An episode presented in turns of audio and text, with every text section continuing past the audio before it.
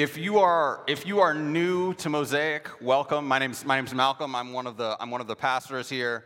Today's liturgy is like a, is just a great example of what we want an intentionally multicultural church to be. Gospel music, a little Luther, some some some Book of Common Prayer, a sermon on economic exploitation. It's it's it's a big win. Um, so I want to start. Uh, I want to start our sermon with uh, actually uh, a TikTok. So um, if, if, if, if, we can, if we can play the video briefly, I want you to think about this over the course of the sermon. to the 300% of the world's 85 rich-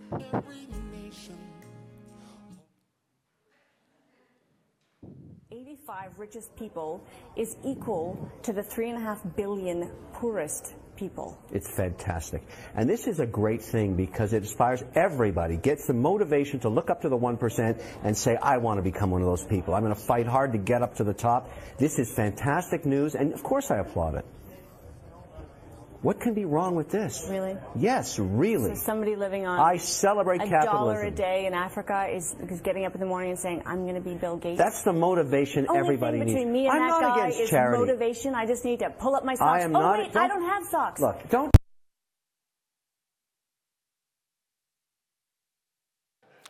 I just, I just want us to think about that over the course of the sermon today. I'm going to give a little context to it. But I want y'all to, I want y'all to bear, I want y'all to bear with me this morning because I think to understand this particular text, Isaiah 23, we're going to need to think big picture. So, so the last, uh, my, so my, so my, my last two opportunities I had to, uh, I had to preach with y'all was, was on Babylon and Egypt, and they're not just, and, and, and that wasn't just about those nations. It was also about the logics behind those nations. So for Babylon, we were thinking about domination and empire, and for Egypt, we were thinking about oppression and hate and loving our enemies. For Tyre, we have to look at another logic and another idol greed and pride in profit. So, this week, as we continue our march through the book of Isaiah, we're looking at Isaiah 23, a prophecy against a city called Tyre. And as with any of these oracles, we first have to understand them in their context before we mercilessly apply them to our current global economy. So, but, but, but I don't want to get ahead of myself. Let's take a look at the text. Verse 1 Wail, you ships of Tarshish, for Tyre is, is destroyed and left without house or harbor. From the land of Cyprus, word has come to them. So, what's so special about the ships of Tarshish? We see them throughout this chapter and actually throughout the scriptures. So, it's going to be helpful for us to know what they are. And it's very simple the, the ships of Tarshish are conduits of international commerce. So, they're symbols of free trade and wealth. We're told in the scriptures that these, the greatest ships available for this kind of work, they travel with gold and silver and ivory, apes and peacocks, iron, tin, lead, and other goods. The ships of Tarshish are like Amazon planes and trucks, bearing everything that you need, not only for your life, but also for your luxury. The ships of Tarshish are the drivers of ancient national wealth. Tyre is, is a city at the center of a region that's called Phoenicia, and Phoenicia is the center of international commerce in the ancient world. One could say that it's a concrete jungle where dreams are made of. The ships of Tarshish, Tyre, and Phoenicia call us to talk to, to think about one thing global commerce. But how does the scripture call us to think about this ancient system of global commerce? Let's take a look at verses 2 and 3. Be silent, you people of the island, and you merchants of Sidon. Sidon is Tyre's sister city, whom the seafarers have enriched. On the great waters came the grain of the Shihor. The, the harvest of the Nile was the revenue of Tyre, and she became the marketplace of the nations. These are words about longevity. The marketplace of the nations? That sounds awesome. That sounds like, sounds like something that'll last, something that's worth celebrating. And yet they are told, be silent, as though they talk a lot. Uh oh. The judgment begins in verse 4. Be ashamed, Sidon, and you fortress of the sea, for the sea has spoken. I have neither been in labor nor given birth. I have neither reared sons nor brought up daughters. When word comes to Egypt, they will be in anguish at the report from Tyre. Cross over to Tarshish. Wail, you people of the island. Is this your city of revelry?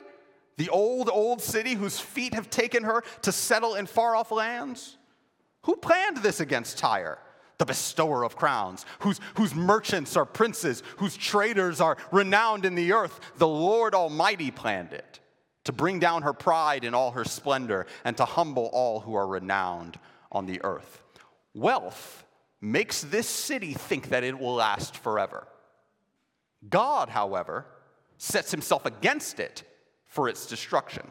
In verse 7, the city is referred to as a city of revelry, a city of, of partying, whose, whose feet have taken her to settle in far off lands. Here you can hear some of the echoes of, of settler colonialism, the exploration of foreign lands to settle in them to exploit their resources for material gain. I'm not making this up, this is just what the text says.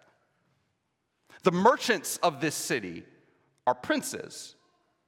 See, this is a society where the rich rule where the rich are admired, where the rich are supported because God put them in that position, where the rich are celebrated. And yet the Lord stands in judgment over them. Verses 10 to 13 tell us that, that the Lord will take away their harbor, that is the source of their wealth on the sea. He orders that their fortresses be destroyed, that the partying stops. And he promises to use Babylon as a tool to crush this blossoming and constantly growing economy. And the ripples of this crushing would, would, would resound even as far as Egypt. He bids the ships of wealth to wail, for they will be forgotten for 70 years. You see, brothers and sisters, this is a thoroughgoing, complete, and total judgment of a global economic system. The people of God are encouraged to be, to be wary of these systems because they're often vast manifestations of pride, of oppression, and exploitation. Where the rich continually get rich off of, off of land and off of their neighbors. They get rich off of a resource that's, that's meant for communal sharing, and they get rich off of the exploiting of people, where people are not meant to be exploited, they're meant to be loved. And it's precisely because of this fact that God sets God's self against them in judgment. Brothers and sisters, this is not scripturally controversial. In Luke 6 24 and 25, Jesus says, This is Jesus. But woe to you who are rich, for you have already received your comfort. Woe to you who are well fed now, for you will go hungry. In Mark 10 25, we're told by Jesus that, that it's easier for a camel to go through the eye of a needle than for a rich person to enter the kingdom of God, which means exactly what it says. I think so. In order to run from this text, some folks have made up a story about the eye of a needle being an ancient gate that a camel just has to get on its knees to go through. You know, it's just about, it's just about humility. It's garbage. It's a dodge to avoid the obvious application of this text. We have two options when we, when we hear this text. Either Jesus is saying it's really hard for a rich person to enter the kingdom of God, or it's impossible. And when you read on, Jesus says, with humans, it is impossible. But only with God is it possible. In James 1 10 to 11, we've been going through James in our small groups. In James 1 10 to 11, James says, The rich should take pride in their humiliation, since they will pass away like a wildflower. For the sun rises with scorching heat and withers the plant. Its blossom falls and its beauty is destroyed. In the same way, the rich will fade away even while they go about their business. We are told throughout the scriptures that riches are a significant temptation for the people of God, and they are fleeting the rich fade away. Tyre, Sidon, these economic centers of the ancient world would face the wrath of God for their pride because pride and riches lead ultimately to destruction. But that was then. What about now? Do we have anything to do with Tyre and Sidon? Well, it's interesting because I read this text and I thought, uh, I thought about another very, very rich city a city that houses a harbor that is one of the largest natural harbors in the world. It's an extremely populous city. It's an extremely rich city that houses about 350,000 millionaires, 15,000 multimillionaires. This is like assets between 10 and 100 million. 700 centimillionaires, that is, folks over, over, who have assets of over $100 million, and 59 billionaires, all in one city. It's a city that functions as the financial center not only of its country, but in some estimations is the financial center of the entire world. It's another city that bestows crowns, where merchants are princes, where their traders are, are, are renowned in the earth. But their trade is not in gold or grain. Well, not directly anyway. When you look behind the stocks and derivatives, sometimes gold and grain are actually behind them. It also happens to be housed in a state that calls itself the Empire State. Like, that's really on the nose. New York City, in the eyes of some, is the greatest city in the world. In the eyes of others, it could be seen as a glittering example of the excesses of corporate greed. But this isn't just about a particular city, this is about a world economy. And if the Lord's wrath was poised against Tyre and Sidon for partying and taking pride in their wealth, where does that leave us? Do you know why this country is so rich? dripping with wealth. Do you know what set the US's trajectory to become literally the most significant economy in the world? Do you know what created our empire? Was it, was it our, our wonderful national values? Was it the Lord's favor on, our, on, on, his, on his beloved nation? No. It was cotton. Cotton. Cotton was in the 19th century what, what, what oil was in the, in the 20th, the most valuable thing in the world kicks off the Industrial Revolution. In the 19th century, so, we, so the title of the sermon is a Wu Tang song Cash rules everything around me. If this were written back in the 19th century, it would be cotton rules everything around me. But most importantly, that's what made the US fabulously wealthy. Do you know, you know when normal people's houses started being built with closets? Like closets that go off of that are off of the bedroom? It's in this period.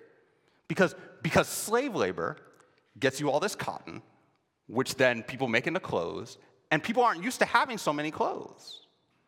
And so once that, once that production picks up, then houses start getting built with closets. We can't forget where this wealth comes from the merciless exploitation of slave labor. One historian, Gerald Horne, summarizes it, it succinctly in the, in the language of idolatry as the filthy wealth generated by slavery and dispossession ex- accelerated, capitalism and profit became the new God with its curia in the basilicas of Wall Street. That's the foundation of our current global capitalism, the exploitation of the poor. And it keeps happening around the world. It's the reason for global poverty. Many nations are crippled by poverty not because it's somehow their fault, but because they've been crippled by debt from imperialist nations like our own and they're continuing to be sucked dry. You see, brothers and sisters, Tyre and Sidon are not foreign cities or ideas. We see them in our very midst. Brothers and sisters, the wealth that surrounds us, the inequality that surrounds us, even in Waco, is the fruit of a global economic system that does not care about us, but only about profit. It's a global economic system that preaches another gospel. It's a system and a culture that tells you that you are what you do and that your only worth is your worth to the market.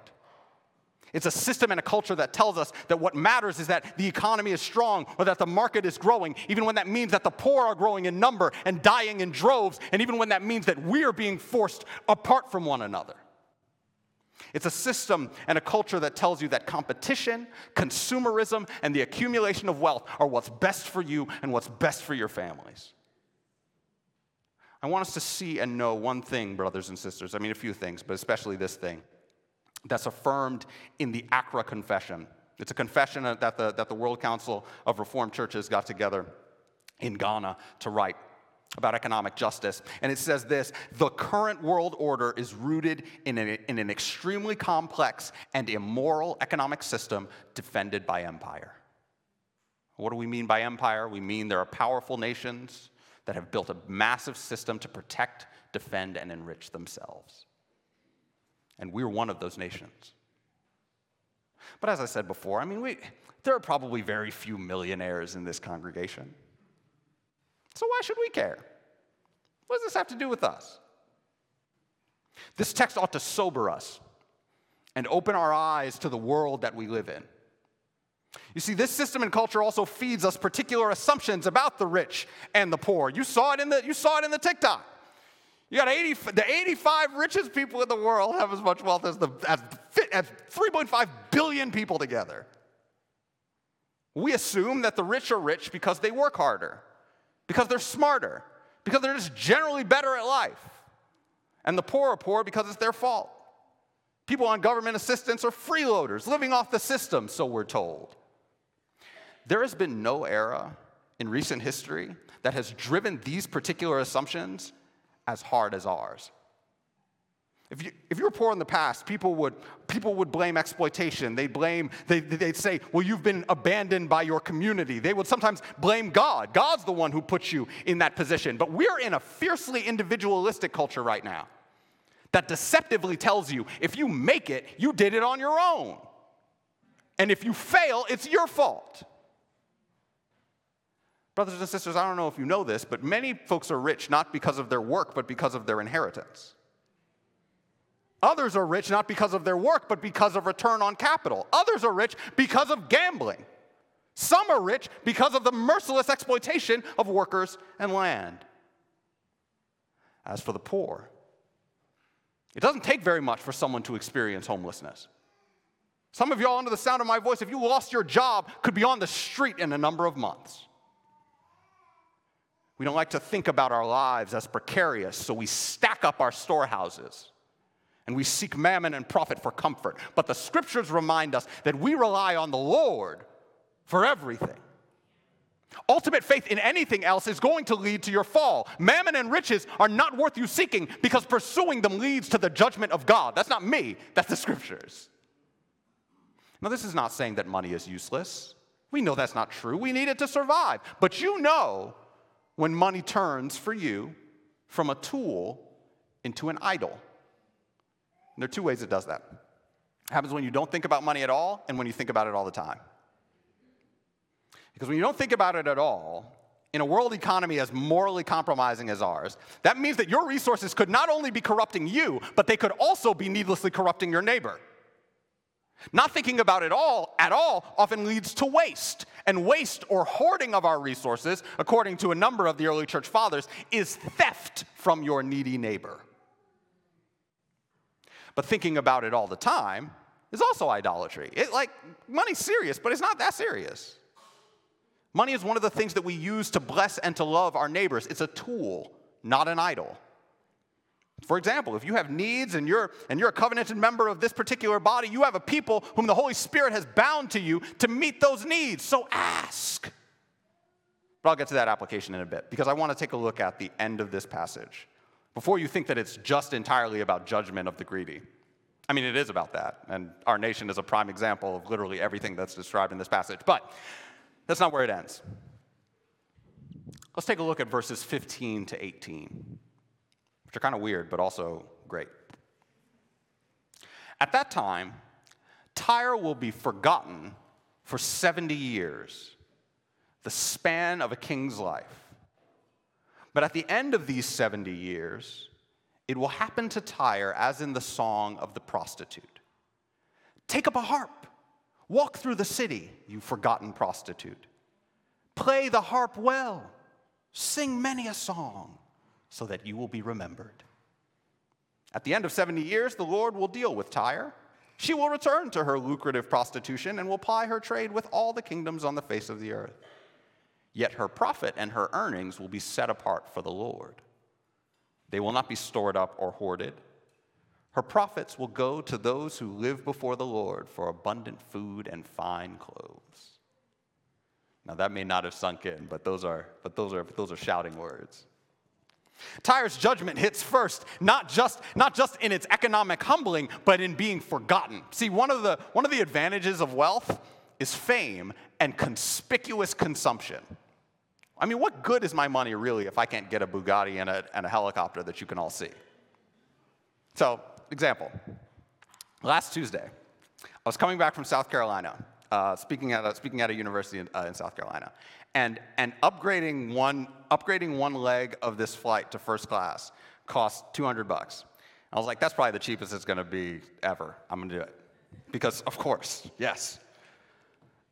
But why? Like, what are you paying for when you, when, you, when, you, when you fly first class? Sure, there's the hot towel that they give you, an actual meal, whatever you want to drink. The flight attendant refers to you by name. But there are two things that really can't be quantified. One is that when the plane takes off, they like, they close the curtain, separates you just to remind you that you're special. And since you're the first one to get on the plane, everybody's got to walk by you and see you in your wide seat. Plenty of leg room. See what you're what you're paying for. This is and this is and this is one of the this is this is this this this is what is so what's so what's so attractive and corrupting about wealth is that is that is that it tells you that you're better than people who don't have. If we think about it, in our national context, or even just in that context, it's very easy to tell yourself that you're the pimp when you're really the prostitute. There's a lot of sin, exploitation, and violence in this country's history. All those who commit it are, comp- are, are, complicit in it or who enable it will be held accountable. Enslavers will be held accountable. Investors who, through their movement of capital, impoverish nations will, will be held accountable. Government officials who orchestrated regime change in Africa and Latin America will be held accountable. Middle managers who facilitate the overwork and exploitation of workers will be held accountable. The pursuit of wealth doesn't really put you in control. It enslaves you to mammon. You think you're running things, but you're actually like Tyre, actually just in lucrative prostitution, plying your trade with all the kingdoms of the world. That's dark, right? But the Lord's response is gold. No pun intended. Verse 18 Yet her profit and her earnings will be set apart for the Lord. They will not be stored up or hoarded. Her profits will go to those who live before the Lord for abundant food and fine clothes. You see, what we're being told is that the gospel of Jesus Christ is a gospel of redistribution. God's economy is different from the world's economy. Grace has no part in the world's economy. If you mess up, the market is merciless. And yet, God's response to our sin was not our immediate destruction. And praise the Lord that, that, that that's the case. Because he loved us, because he loved us, he sends his son to live, to preach, to heal, to die, and to be raised. And as the Israelites plundered the Egyptians when they were liberated from bondage, Jesus plundered hell and its minions, plucking us from, his, from their fingers. We who deserve wrath can be forgiven. Our idols can be done away with. You see, the Lord didn't cast us away because we were unproductive, the constant fear that I think a lot of us live with. No, He brought us close to fill us with His Spirit. And we're told in Ephesians that He remakes us in Christ Jesus to do good works which He has already prepared for us to walk in. That's who we are. Not, not cogs in a global capitalist machine, but, but bearers of the image of God, ambassadors of a personal, communal, and cosmic gospel, men and women who are called to live in mystical union with the Son of God. It is much more joyful to live a life where you know that Christ, rather than cash, rules everything around you. So, how might, how might this look? I want us to think about two, two, two applications. First, this is the first Sunday in Lent. In 46 days, it will be Easter. This is the season in the church's calendar where we prepare to celebrate the most important day in human history. And traditionally, the church has done so with three particular activities fasting, prayer, and almsgiving, which is, which is the sharing of your goods with the needy. And the latter two we should, we should be doing all the time. They naturally flow from the gospel. We need the Lord daily, so we ought to be praying unceasingly. Sharing with the needy is, is, the, is at the very center of the Christian ethic.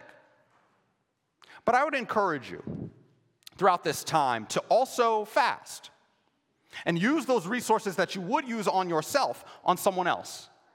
And use that time to pray for both the poor and for your enemies.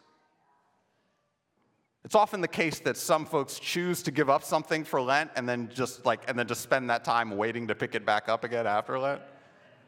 I think I may have done that with Twitter last year. Um, but like it just becomes like you're just constantly thinking, oh, it's just a few more days until I get to pick Twitter back up. But this is an opportunity for us to break habits through repentance and to replace them with new healthy ones. Because we're the kind, because we're the kind of people who are shaped by our regular habits. Best to have habits that, that bind us to the Lord and one another rather than separate us. And this leads me to the second, second application. I mentioned before that the gospel is redistributive, that what others, that what others meant for evil, God uses for good. And that's not just true of the profit from Tyre. The body of Christ is a redistributive body. Those who have more than enough are called to share with those who don't have enough. So I challenge you to find another member of this church. If you're in a small group, you can pick somebody in your small group. If you're a married couple or family, I try to pair up with a single person and commit to check in on them every day for the next 40 days. Why would I say this? I think our relationships are often too, too shallow to be powerful. I think we all say that we want community, but we're often unwilling to express the vulnerability necessary to actually get close to somebody. So start small. Start with one or two other people and regularly check in, regularly pray for each other, regularly communicate any needs that you have babysitting, finances, a ride, whatever. And seek to do as much as you can to meet the needs of that brother or sister. That's what love is. And if you can't do it, then ask your small group. If, you, if your small group can't do it, come to the church. You've got multiple layers of support. And I want you to know that your brothers and sisters have promised to do the same for you. And when you actually do this stuff, there's to be a lot of repenting along the way. But also, you'll get a tangible taste of what the divine economy looks like. You'll get a taste of what it means to live in light of the marvelous work that God has wrought on our behalf, where Christ has already done the big stuff. He died, the victory was won for you on the cross. Sin, death, and the devil have lost. So we can say to one another what the Lord says to us in Isaiah 55 Come, all you who are thirsty, come to the waters. And you who have no money, come, buy and eat. Come buy wine and milk without money and without cost. The, this Lenten season, Let's become a sharing community of bounty that Waco will then see and proclaim surely something different has descended upon this city. And may we respond by saying, Repent and believe, and you can get in on this too. Let's pray.